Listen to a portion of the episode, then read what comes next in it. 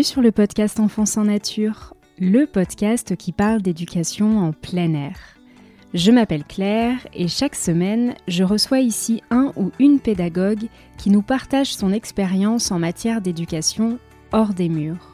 Famille, professeurs des écoles, éducateurs, animatrices. Ces conversations ont pour but de transmettre et diffuser des pratiques diverses et variées qui tendent toutes vers un objectif permettre aux enfants de passer un maximum de temps en extérieur et plus particulièrement au contact de la nature. Si vous souhaitez soutenir le podcast, n'hésitez pas à laisser un avis ou 5 étoiles sur votre plateforme d'écoute et surtout, surtout, à le partager autour de vous pour disséminer les graines de l'éducation en plein air. Je vous souhaite une très belle écoute.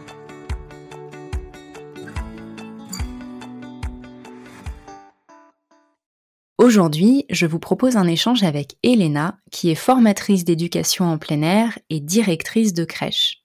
Son truc, à Elena, c'est l'éducation en plein air des plus jeunes, ce qui l'a amené à co-créer une crèche en plein air et à accompagner aujourd'hui des porteurs et porteuses de projets de crèche en plein air ou semi-plein air. Je lui ai donc demandé ce qu'est une crèche en plein air, comment est-ce qu'elle s'organise, quel investissement elle demande pour les professionnels, mais aussi comment amener la nature dans le quotidien des enfants grâce au design biophilique auquel Elena s'est formée.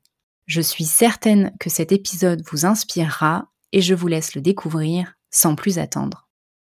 Salut Elena, je suis ravie de te recevoir aujourd'hui dans ce podcast et pour commencer, est-ce que tu peux nous dire où est-ce que tu te situes en France ou dans le monde et ce que tu fais dans la vie? Bonjour Claire, c'est un plaisir partagé. Merci beaucoup. Euh, oui, du coup, euh, moi, euh, je suis italienne et ça fait un an que j'habite en France, plus précisément en Ardèche. Et mais j'aime bien la question où on se situe dans le monde parce que j'aime bien aussi voyager. Je voyage pas mal. Mais voilà, pour le moment, je suis en Ardèche et euh, je suis euh, directrice dans une crèche euh, ici dans les montagnes ardéchoises. Et j'ai aussi une autre entreprise pour accompagner les professionnels de la petite enfance à sortir plus à l'extérieur et à, voilà, et à créer des activités en lien avec le vivant au sein de leur structure. Alors, on entrera dans le détail de ton parcours et de ton activité juste après, mais dans un premier temps, est-ce que tu peux nous parler de ton rapport à la nature quand tu étais enfant? Est-ce que tu sortais souvent? Est-ce que tu étais entouré d'adultes qui t'ont éveillé à la nature? Euh, Bref, quels sont tes souvenirs d'enfance vis-à-vis de la nature? Oui, bah, alors moi j'ai grandi à la campagne, notamment pas trop loin des Dolomites italiennes. Du coup, le cadre, il m'a vraiment accompagnée par rapport à l'éveil au vivant. Par rapport aux adultes qui m'ont accompagnée, bah, mes parents, euh, quand on était en, en vacances, euh, ils nous accompagnaient toujours euh, à la montagne, du coup. Et j'ai passé aussi l'été avec ma grand-mère à la montagne, à, à, ramasser des champignons, à faire des balades, à connaître les plantes sauvages. Euh, après, voilà, moi, je, je, pense que le cadre où je suis grandi, notamment à la campagne, dans un environnement euh, qui était plutôt rural, euh, m'a permis de, de, de, grandir à l'extérieur. Euh, je me rappelle que, que bah, on était plus ou moins 15 enfants. dans mon quartier et bah, on faisait les devoirs l'après-midi. Après, on était tout le temps dehors à jouer les balles de foin, à, à, jouer, à rester dehors dans, la, dans les petites forêts, dans les petits bois, à faire le jardin avec nos, nos grands-parents. Voilà, c'est sûr que la, la nature m'a accompagnée tout au long de mon enfance et après aussi tout au long de mon, mon adolescence euh, qui du coup a été un peu euh, bouleversée et, euh, et, dans la nature j'ai trouvé mon refuge. Voilà. Du coup, arrivée à l'âge adulte, tu t'es d'abord formée en tant qu'infirmière avant de devenir éducatrice en plein air. Donc tu le disais tout à l'heure, tu es aujourd'hui directrice de crèche et à côté de ça, tu as ton entreprise à travers laquelle tu formes des professionnels de la petite enfance à l'éducation en extérieur. Est-ce que tu peux nous parler de ton parcours et des raisons qui t'ont amené à faire un tel choix de profession? Oui, bah, hum, alors moi, je, m'étais inscrite à l'université d'école d'infirmière pour avec le, rêve d'aller euh, en Afrique à, à, travailler autant que autant que bénévole ou je sais pas, j'avais cet élan, cet appel envers l'Afrique, je sais pas trop pourquoi. et, et, du coup, bah, je termine l'école d'infirmière et voilà, je, me suis dit, bah, sur le moment, j'ai terminé.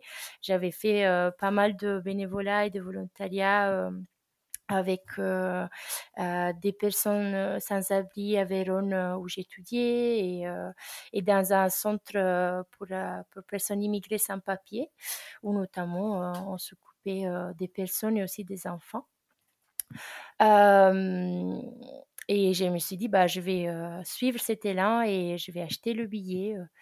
et en mars, je vais partir pour l'Afrique. J'avais trouvé un, un beau projet en Sierra Leone pour euh, aller euh, dans une école, du coup, euh, à confonder une école, une petite école près de la savane. et sauf que voilà, j'étais tout prêt, j'avais tout préparé, la valise et tout, et en mars, il y a eu le Covid qui arrivait. et du coup, je me suis dit, OK, bah, la vie, elle m'a arrêtée en Italie, justement, où j'étais grandi. Euh, du coup, qu'est-ce que je dois apprendre euh, Qu'est-ce que je dois vraiment faire? Parce que si elle m'a arrêtée, euh, ça veut dire que j'ai un autre enseignement à apprendre.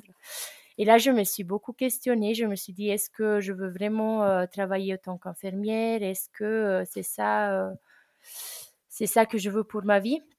Et là, euh, là j'ai compris qu'effectivement, moi, je, je voulais euh, promouvoir la santé. Je voulais continuer à, travailler, à, essayer d'aider les gens à trouver leur bien-être. Mais hum, je me suis dit peut-être que je veux le faire par rapport à la prévention de la santé. Et je me suis dit, quelle meilleure prévention que euh, l'éducation en plein air. et du coup, là, je, je, je, me suis, je commençais à me demander, moi, quel rapport d'abord j'avais avec la nature, avec le vivant. Euh, un rapport qui a été un peu coupé pendant l'université parce que je, je, je le fais à Vérone et du coup euh, dans la ville et j'avais pas euh, forcément un contact régulier avec la nature.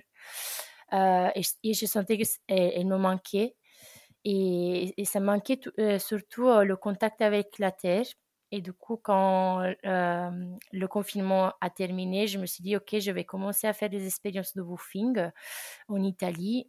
Et là, du coup, je commençais à aller dans des fermes biologiques et régénératives pour apprendre à, prendre soin de, de, l'environnement. Que du coup, ça a été un sujet que j'ai découvert tard et que m'a tout de suite passionné passionnée, pardon. Et là, j'ai eu la, chance de...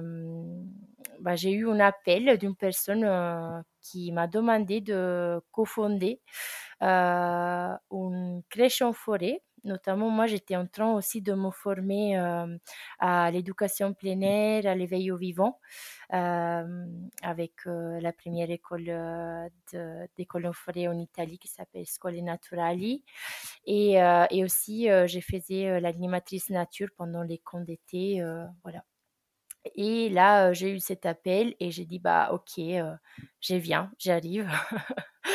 Et, voilà, je me suis approchée un petit peu plus à l'Afrique, à mon rêve. C'était en Sicile. Mais voilà, quoi, je suis arrivée là et après, j'ai fait le master en éducation plein air justement pour mettre un peu la pratique en théorie. bon, en tout cas, on entend que les choses sont arrivées pour toi sur un timing idéal finalement. mais c'est rarement anodin, les choses qui nous correspondent arrive souvent au bon moment. Et du coup, euh, tu as co-créé une crèche en plein air en Sicile. Est-ce que tu peux nous dire en quoi consiste une crèche en plein air? Concrètement à quoi ça ressemble, quelles sont ses spécificités, et pour qu'on puisse s'en faire une idée précise, comment est-ce qu'elle s'organise tout au long de l'année, aussi bien du côté des enfants que des professionnels? Oui. bah, du coup, le projet était un projet expérimental. du coup, moi, ce que j'ai fait, c'est que j'ai aidé à lancer le projet. j'étais restée, quelques mois vraiment pour, créer la structure du projet et bah, au crèche au plein air, c'est une crèche qui n'a pas de toit. Le toit est le ciel, et que les murs, sont les arbres. Et nous, on était, dans un domaine de 50 hectares d'arbres fruitiers, d'orangers, de citronniers, le cadre était vraiment magnifique et et du coup, nous, ce qu'on faisait, c'était de l'éducation plein air intégrale. Ça veut dire qu'on n'avait pas des espaces intérieurs, sauf un petit gîte qu'on utilisait vraiment, on l'a utilisé une fois, quand il y avait eu un, gros, gros orage. et après, ils ont construit une yourte, justement, pour, pour se réparer sinon, nous, ce qu'on faisait, c'était, vraiment toute la journée, du matin à 8:00 jusqu'à, 16:00 de l'après-midi, tout en plein air et on suivait, les enfants dans ses besoins, dans ses élans, mmh, dans leur, singularité et aussi en essayant de suivre la collectivité.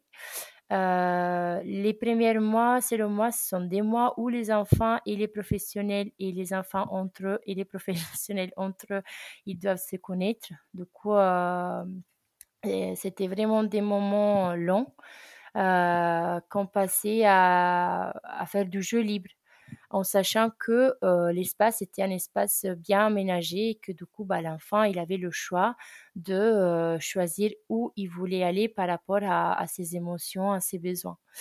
Du coup, on faisait les repas dehors, les siestes dehors. Et il y avait aussi un entraide et un projet de création de communauté avec les parents qui justement aider à la co-création du projet et aussi des animations. avec eux, on a fait un projet de réforestation. On a du coup planté des arbres dans, un, dans une parcelle qui a été brûlée par un incendie. Et sinon, il y avait des fêtes régulières avec eux et des réunions une fois chaque trois semaines pour voir comment, comment développer le projet en fonction de leurs besoins et de leur point de vue. Voilà, pour moi, c'est central le, la, figure du parent parce que ça permet vraiment bah, soit de comprendre l'enfant et du coup d'aller un peu plus au-delà au-delà de, ce qu'on voit nous. Et, aussi parce que je trouve que ça apporte tellement de richesse et que voilà, c'est très intéressant de créer une communauté qui éduque plutôt que de se sentir toute seule en tant que professionnelle et, et aller toute seule dans la démarche. Je comprends tout à fait ta démarche de vouloir créer une vraie communauté autour d'un projet comme celui-ci.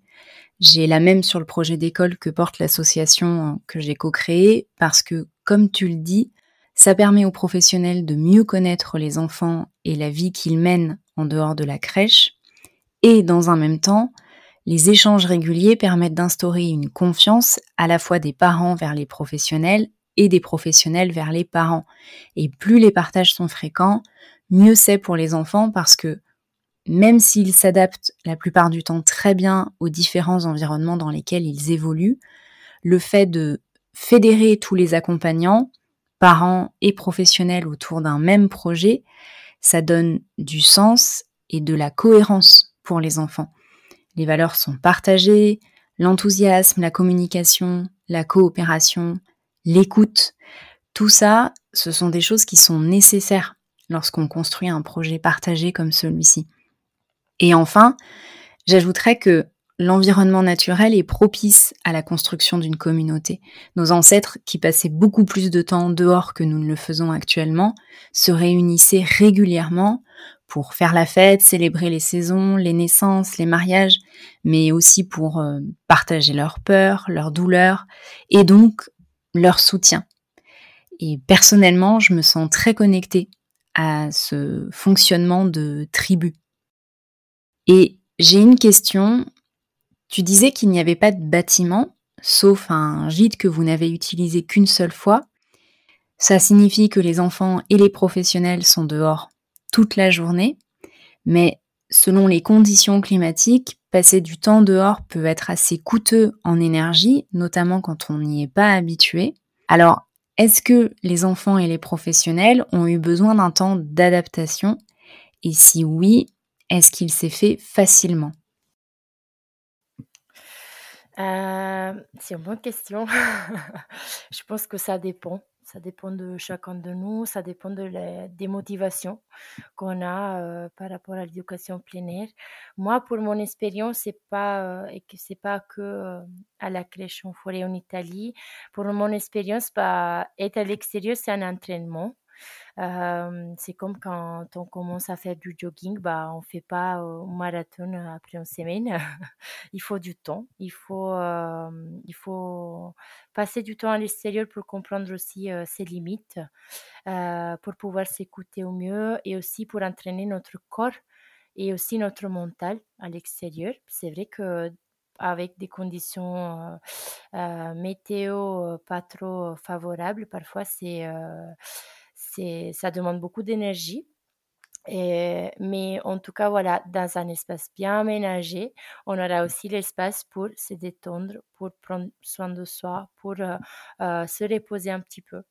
Et, et ça, je pense que les enfants, ils nous aident vraiment beaucoup à, se reconnecter avec nos propres limites et, avec les exigences, les besoins de notre corps et de notre mental aussi.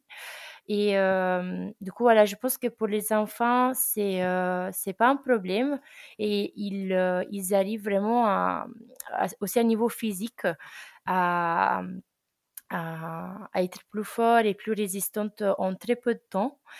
Mais voilà, pour les adultes, je pense que ça prend un peu plus de temps parce qu'on n'a pas l'habitude. Mais dès qu'on a pris l'habitude, bah, on peut plus faire moins. Du coup, je pense que c'est toute une question d'entraînement et d'aller au-delà de notre zone de confort et de voir que bah, finalement, euh, c'est pas, pas si difficile que ça et qu'en plus, on a tellement de bénéfices au niveau bah, mental et physique et relationnel et des conditions de travail qu'on peut, on peut plus en faire au moins. ça veut dire que, bah, en fait, les professionnels qui travaillent encore maintenant à la crèche, elles m'envoient maintenant des photos, des sorties qu'elles font, en me disant, bah, Elena, en fait, on n'arrive plus à rester euh, trop à l'intérieur parce que euh, on est trop bien dehors. et voilà. Oui, et puis l'extérieur est une salle de motricité incroyable et sans même lire d'études scientifiques, on voit très bien les bienfaits qu'apporte ce contact à la nature chez les enfants et d'autant plus chez les très jeunes enfants qui s'adaptent encore plus rapidement que des plus âgés qui auront principalement grandi en intérieur. Et réellement, la nature est un terrain de jeu, un terrain d'exploration qui sollicite les sens, mais qui permet aussi de se mettre en mouvement et d'être pleinement actif. Bah, je pense qu'il y a des intérêts euh, à plusieurs niveaux. C'est euh, des intérêts au niveau vraiment global, bah, soit du développement physique de l'enfant, euh, le fait que le, le sol naturel est plein de, de petites bosses, des différentes textures, permet vraiment à l'enfant de, de comprendre euh, sa relation avec l'environnement, son corps en relation avec l'environnement.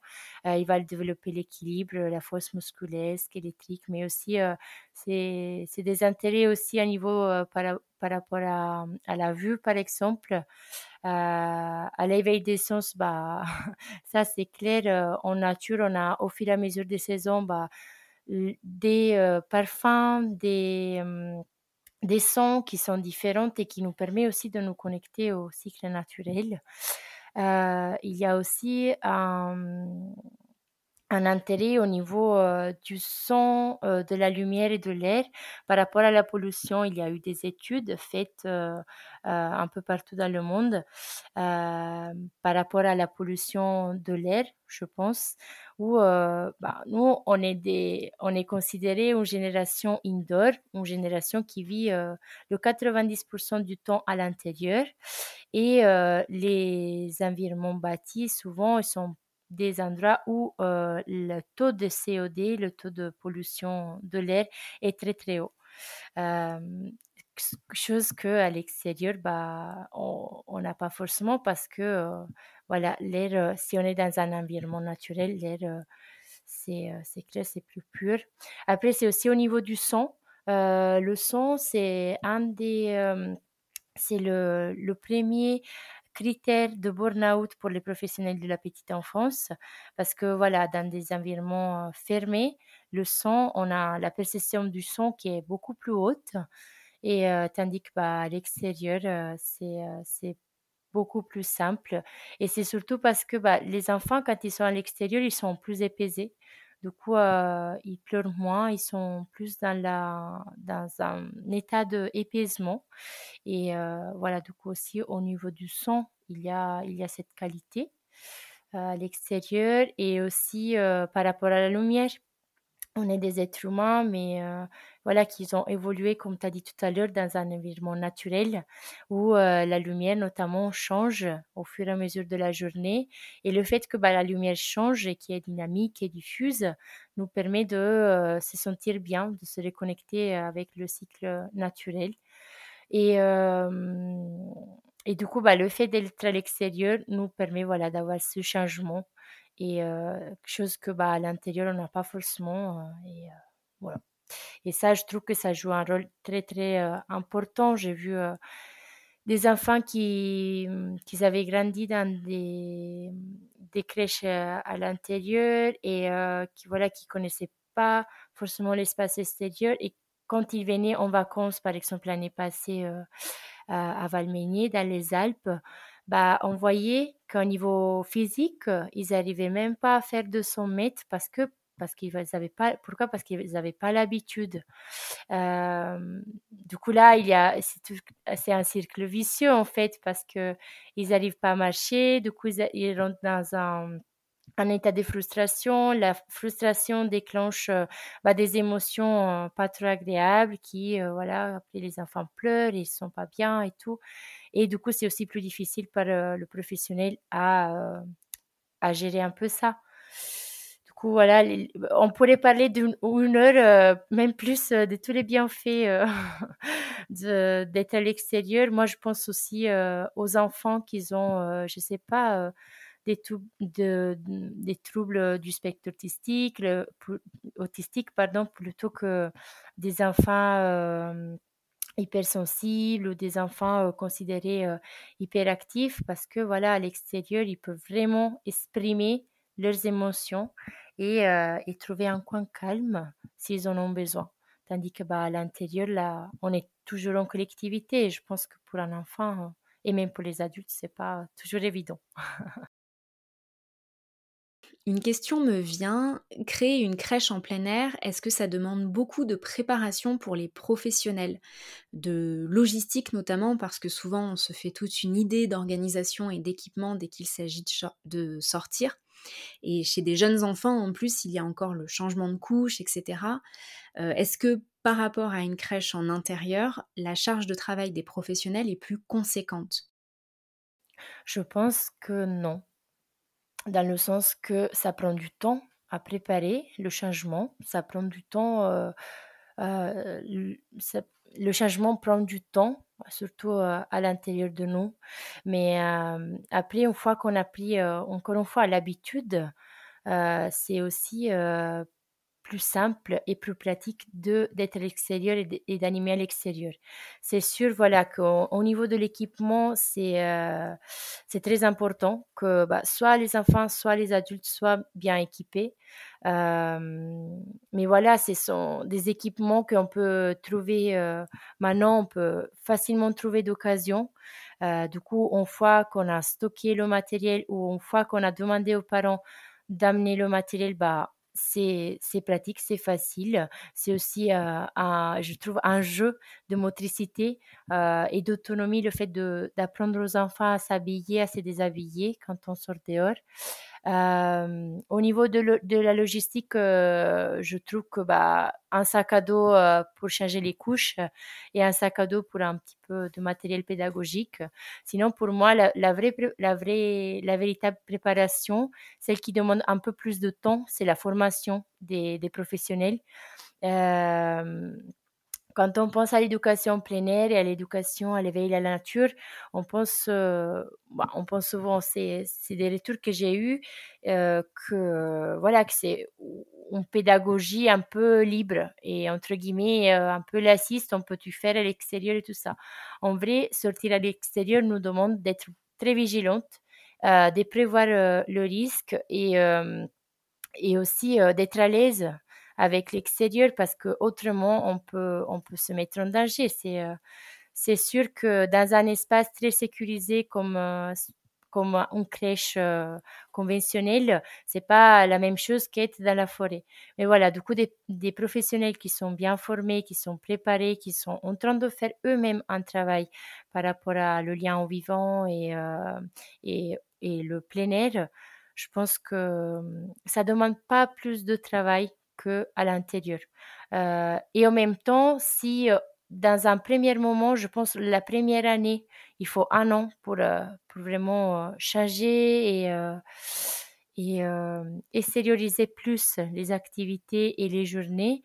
Après un an, je pense que les professionnels diront: «Mais en fait, c'est, la charge de travail Peut-être qu'elle est pareille, mais le bien-être qu'on en a à la fin de la journée et la charge qu'on a, le fait de se recharger de de batterie, ça ça vaut le coup, quoi. Et du coup, puisqu'on en parle, dans ton activité en tant que formatrice, est-ce que tu as vu, est-ce que tu as entendu des croyances et des peurs très fortes présentes chez ces professionnels?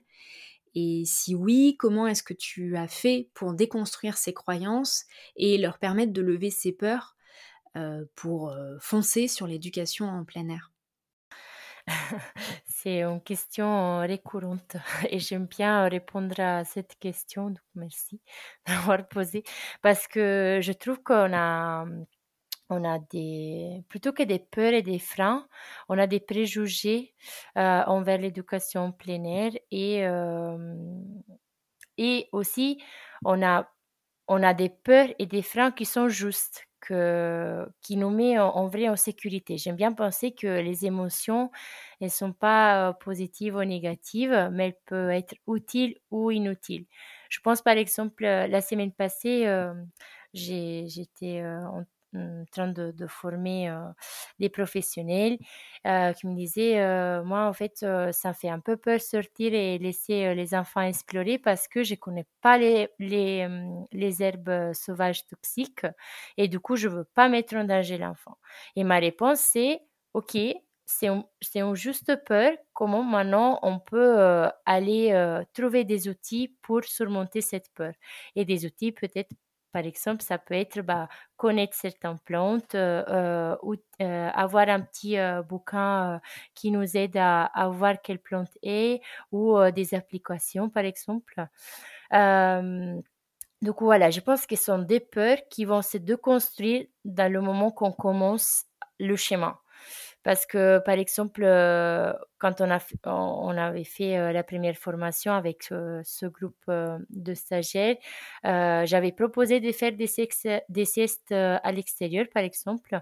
Et il y avait quelqu'un qui était un peu: «Oh, mais ils vont dormir, ils vont avoir froid, heu, il y aura la lumière, ça va les parents, ils vont être peut-être un peu inquiets et tout» et c'était génial le retour que j'ai eu, heu, lors de la de la 2e formation parce qu'ils m'ont dit: «Bah, des enfants qui dormaient une demi-heure, même pas, maintenant ils dorment 1 heure et demie, ils sont beaucoup plus apaisés». Hem et du coup, voilà, je pense qu'on va surmonter les peurs du moment qu'on se met dans le chemin et on essaie de faire des choses, on fait des erreurs, c'est OK, on étudie les erreurs, on apprend Et après, on voit les bienfaits qu'il y a sur les enfants et sur notre vie professionnelle. Et du coup, on arrive vraiment à enlever les peurs et les freins. Je pense qu'un des freins et des peurs la plus récurrente, c'est bah, le, le, regard des parents. je pense qu'il y a aussi tout un travail à faire de sensibilisation et d'éducation envers les parents.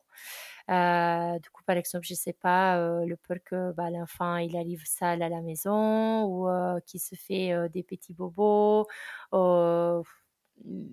voilà, des, des peurs que je, je, trouve juste, c'est ok d'avoir ces peurs, mais qui vont euh, se, se, déconstruire au fur et à mesure que le, le, le projet continue. Parce qu'en fait, on, on, fait, euh, on prend, on balance, on prend bah, les risques et les bénéfices, et on voit que bah, il y a très peu de risques et beaucoup de bénéfices. Et euh, en voyant ça, je trouve que les parents ils vont aussi se sentir plus sécurisés. voilà. Sinon, moi, ce que je fais lors des formations, c'est pas de dire non, il n'y a pas de peur, il n'y a pas de risque, il n'y a pas de frein, mais comment on va étudier ça, comment on va, étudier le risque, au fond que bah, le risque, on peut aussi apprendre aux enfants à l'étudier et, et, du coup à diminuer le danger. Je ne sais pas si j'ai répondu à la question. Oui, oui, oui, parfaitement. Et je te remercie pour la nuance émotion utile et inutile plutôt que positive ou négative. Je me la note parce que je trouve qu'elle est très juste et bien plus facile à utiliser pour faire le tri. Et la posture du pédagogue est importante. Et effectivement, je partage ton idée que quand on entre sur ce chemin, c'est essentiel de se poser et de réfléchir à nos peurs, à ce qui peut nous freiner, euh, mais aussi à nos atouts, bien sûr. Mais pour les peurs, le fait de les verbaliser fait déjà bien avancer le travail, euh, parce que, comme tu le disais tout à l'heure, il y a beaucoup d'adultes qui ont peur de manière générale de l'extérieur, parce qu'on a développé depuis maintenant plusieurs générations une certaine hostilité vis-à-vis -vis de la nature, et on lui met beaucoup de tort sur le dos. Euh, tu prenais l'exemple des plantes et à juste titre, il y a des plantes toxiques et c'est important de les connaître pour éviter tout accident. Mais quand on se lance dans l'éducation en plein air, euh, savoir concrètement ce qui nous inquiète, ce qui pourrait provoquer chez nous une réaction inquiétante pour des enfants, déjà de faire ce travail, de lister ce qui nous dérange et ce avec quoi au contraire on est à l'aise, ça permet de prendre confiance. Et puis après, c'est aussi une question de préparation. Euh, tu parlais de la première année de travail d'une crèche en plein air et concrètement, quelle que soit la structure à travers laquelle on accompagne les enfants en nature, à partir du moment où l'on connaît le lieu, qu'on sait tout au long de l'année quels sont les risques qu'il peut y avoir s'il y a de la neige, s'il y a une fleur toxique qui pousse au printemps, etc., c'est après bien plus facile d'aborder euh, les situations sereinement. Oui, oui, aussi, euh, je trouve que c'est intéressant de, de pouvoir partager nos peurs et nos freins parce que dans le moment qu'on les partage et on et qu'on sait aussi les peurs et les freins de l'autre personne avec qui on travaille, bah, ça permet aussi de s'aider et de collaborer au, au mieux. Ouais, tout à fait. Et du coup, pour préciser, ces professionnels que tu accompagnes, est-ce que ce sont uniquement des professionnels de crèche? Euh, quelles sont les structures dans lesquelles tu interviens concrètement? Bah, J'interviens au, sein de, au, sein de crèches, micro-crèches, euh, multi-accueil, voilà, plus en général, mais aussi euh, l'idée c'est de, de, de, former aussi des, des assistantes maternelles, par exemple, ou dans l'idéal, ça serait de former des, mmh, des personnes qui sont en train de se former à des métiers de la petite enfance. Voilà, pour moi, c'est la première année de, que mon organisme de formation existe. Du coup, je comprends un petit peu aussi comment ça fonctionne ici en France. Mais mon idée, c'est aussi d'accompagner l'année prochaine bah, les, adultes et notamment bah, les parents dans la démarche en faisant des ateliers parents-enfants qu'on va déjà mettre en place à la fin de l'année ici en Ardèche.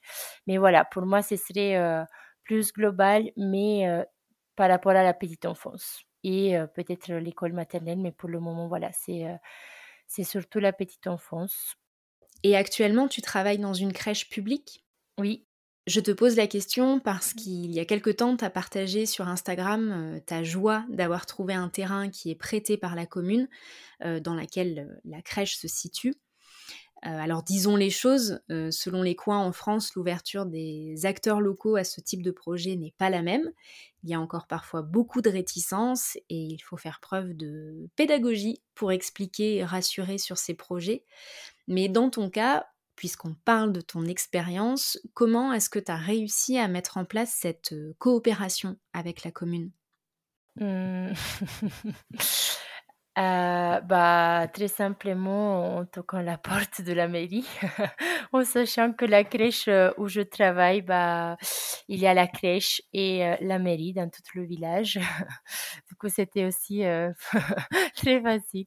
Mais bon, non, sinon, oui, dans la crèche où je travaille en tant que directrice, je suis en train de nous sommes en train de créer un projet d'éducation plein et euh, déjà on a aménagé les espaces extérieurs et euh, on a essayé, on est en train d'essayer de végétaliser un petit peu plus euh, les espaces intérieurs. Et, l'idée aussi, c'est voilà, d'aménager les espaces, mais aussi de créer la communauté qui éduque, que pour moi c'est très très important. Et du coup, voilà, de sensibiliser les acteurs locaux et aussi les parents par rapport à ça du coup, par, rapport à la création de la communauté, il y avait aussi l'entraide et la collaboration avec la mairie. Du coup, très simplement, un jour, je suis vraiment allée toquer la porte de la mairie et j'ai dit, bah, je suis la, nouvelle directrice. J'aimerais bien créer, monter un projet d'éducation plein air. Mmh, est-ce que vous voulez en quelque manière collaborer avec nous? Est-ce qu'on peut créer, on peut créer des partenariats? Et voilà, à partir de là, nous avons commencé à réfléchir ensemble. Ça nous a pris un petit peu de temps, mais, mais finalement, voilà, il y a eu monsieur le maire qui nous a dit si vous voulez, on a cet espace, on pourrait l'aménager et créer euh, un espace public pour la petite enfance en plein air. Et c'est très beau, c'est un petit champ. Euh, à droite, il y a euh, le pâturage des vaches et à gauche, il y a un énorme champ de cerisier. Du coup, voilà, ça, ça permet aussi de se relier au cycle naturel à travers bah, les arbres, mais aussi à travers les animaux. Et, et voilà, du coup, ça sera un espace public que la crèche utilisera bah, tout au long de l'année pour sortir aussi de la crèche et pouvoir faire des activités en lien avec, avec la communauté locale. Et voilà, du coup, par rapport à ça, bah, je le fais souvent pendant les, les projets que j'ai créés. Je vais à la mairie ou à l'office de tourisme à dire qu'on est en train de faire ce projet et que fait, qu'on fait une collecte de matériaux pour, euh, pour aménager les espaces parce que voilà, moi, pour moi, c'est important aussi de se rappeler euh, toujours de, du développement durable et de, la démarche écologique. Mais cela permet aussi voilà, de créer des liens parce que après on donne la liste avec euh, toutes les choses dont, on en a besoin et, les gens ils nous appellent, nous disent bah, nous on a des livres par rapport à ça, ça, ça, ou si c'est pas, on a des bacs à sable, on a des bacs pour faire le potager et c'est beau c'est beau, c'est vivant et, euh, et ça fait du bien. C'est sûr, c'est très chouette. Et du coup, tu parlais d'aménagement extérieur de la crèche dans laquelle tu travailles et aussi des aménagements intérieurs. Et je crois savoir que le design biophilique est une approche qui te porte dans tes accompagnements. Est-ce que tu peux nous parler de ce concept et nous donner des exemples concrets d'aménagement euh, dans le cadre d'une crèche, par exemple? Oui, tout à fait. Euh, pour moi, c'est important euh, de parler. tout à l'heure, on a parlé par rapport à la crèche en forêt de crèche en plein air intégrale. Ça veut dire que bah, tout le temps, on le passe à l'extérieur. mais ici en France, ce que j'essaie de créer, c'est de crèches intégrées. Ça veut dire que ce sont des crèches qui intègrent l'intérieur et l'extérieur. Et du coup, pour intégrer l'intérieur et l'extérieur, pour créer des liens entre les deux, ce que je vais faire à l'intérieur, c'est de créer des expériences de nature à travers le design biophilique, qui est un design qui, a été, qui a été déjà étudié pendant 40 ans par rapport aux bienfaits qu'il a par rapport à la réduction du stress, à l'amélioration de la concentration, de la créativité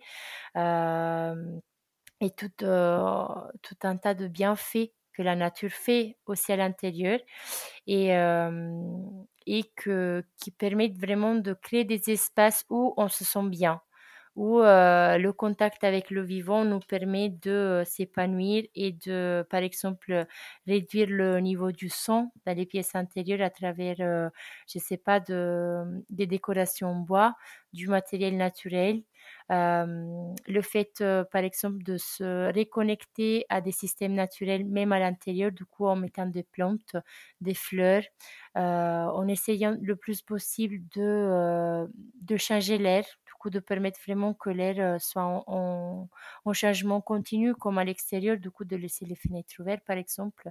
Il y a tout, tout un une liste d'aménagements qu'on peut mettre en place, euh, des, des aménagements vraiment très très simples qui coûtent pas beaucoup d'argent parce que ça aussi c'est un frein euh, que je rencontre souvent euh, des personnes qui me disent oui mais Léna nous on n'a pas de budget pour pour faire ce projet et ce que j'ai dit bah c'est pas c'est pas ça doit pas être un frein parce que voilà, euh, remettre la nature à l'intérieur, ça coûte pas énormément. Déjà, commencer par exemple, euh, on allait ramasser des pommes de pin, de, des petits bâtons, des, des, fleurs et les mettre à l'intérieur. Bah, déjà, ça, c'est un pas énorme qui va euh, permettre à tout le monde d'en bénéficier. Après, voilà, il y a trois, par rapport au design biophilique, il y a trois façons de se reconnecter à la nature. Euh, il y a le lien euh, direct avec la nature, le lien indirect et le lien symbolique. Le lien direct, c'est euh, envers des, éléments naturels, du coup des plantes, mais aussi je pense à des petites cabanes à oiseaux pour attirer les oiseaux, des hôtels insectes, voilà tout le contact direct qu'on peut avoir avec la, la fleur et la faune. Après, il y a le contact indirect. Du coup, euh, c'est tout euh, ce qu'on peut amener à l'intérieur. Par exemple, je ne sais pas, euh, des playlists avec les bruits de la nature ou des, je sais pas, des parfums de la nature qui vont changer au fur et à mesure de la saison, des planches sensorielles ou des parcours pieds nus. Et voilà, et après, il y a le, lien symbolique. Euh, je sais pas, je pense par exemple à, à, des nappes fleurées, à des rideaux, à quelque chose qui nous rappelle la nature par rapport, je sais pas, aux couleurs qu'elle a. Euh. il, y a énormément de choses qu'on peut faire à l'intérieur avec très peu euh, de ressources économiques et qui vont vraiment nous faire du bien à l'intérieur et on en a besoin. Et c'est aussi un premier pas qu'on peut mettre en place pour après familiariser les enfants à les éléments naturels et après commencer à sortir à l'extérieur à l'aise. oui, et qu'on peut mettre en place partout finalement. Parce que là, on parle d'une crèche, mais ça peut être à la maison, chez les grands-parents, à l'école. en pédagogie par la nature, on porte une attention particulière au cadre dans lequel les enfants évoluent, en favorisant notamment un cadre inspirant, mais ce cadre inspirant, c'est important qu'il soit aussi à l'intérieur, quand c'est là qu'on passe la majorité de notre temps. Et c'est vrai que souvent on coupe intérieur et extérieur, alors qu'on peut facilement ramener des éléments de la nature à l'intérieur. Et d'ailleurs, les jeunes enfants adorent ça. Et le fait d'avoir des cailloux, des fleurs, des branches à proximité, euh, leur permet de s'y reconnecter quand ils en ressentent le besoin sans avoir à attendre euh, la prochaine sortie. Oui. Bon alors, on arrive au terme de notre échange, mais avant de nous quitter, si tu avais un ou deux conseils à donner à une personne qui souhaite se lancer dans l'éducation des enfants en plein air, quels seraient-ils Bah, le conseil que je peux donner, c'est euh, de se lancer, euh, de se lancer, de, de, de, de faire des erreurs, d'aller étudier les erreurs et d'apprendre à travers les erreurs. Je trouve que le, l'extérieur est, est parfait pour apprendre à travers la pédagogie active. Et ben, on sait qu'en pédagogie active, on peut faire des erreurs et que c'est tant mieux si on fait des erreurs parce qu'on apprend à travers eux. Moi, j'en fais plein encore. J'apprends tout le temps et ça fait du bien. Et après, une autre chose, c'est, comme je disais au début, de suivre les enfants.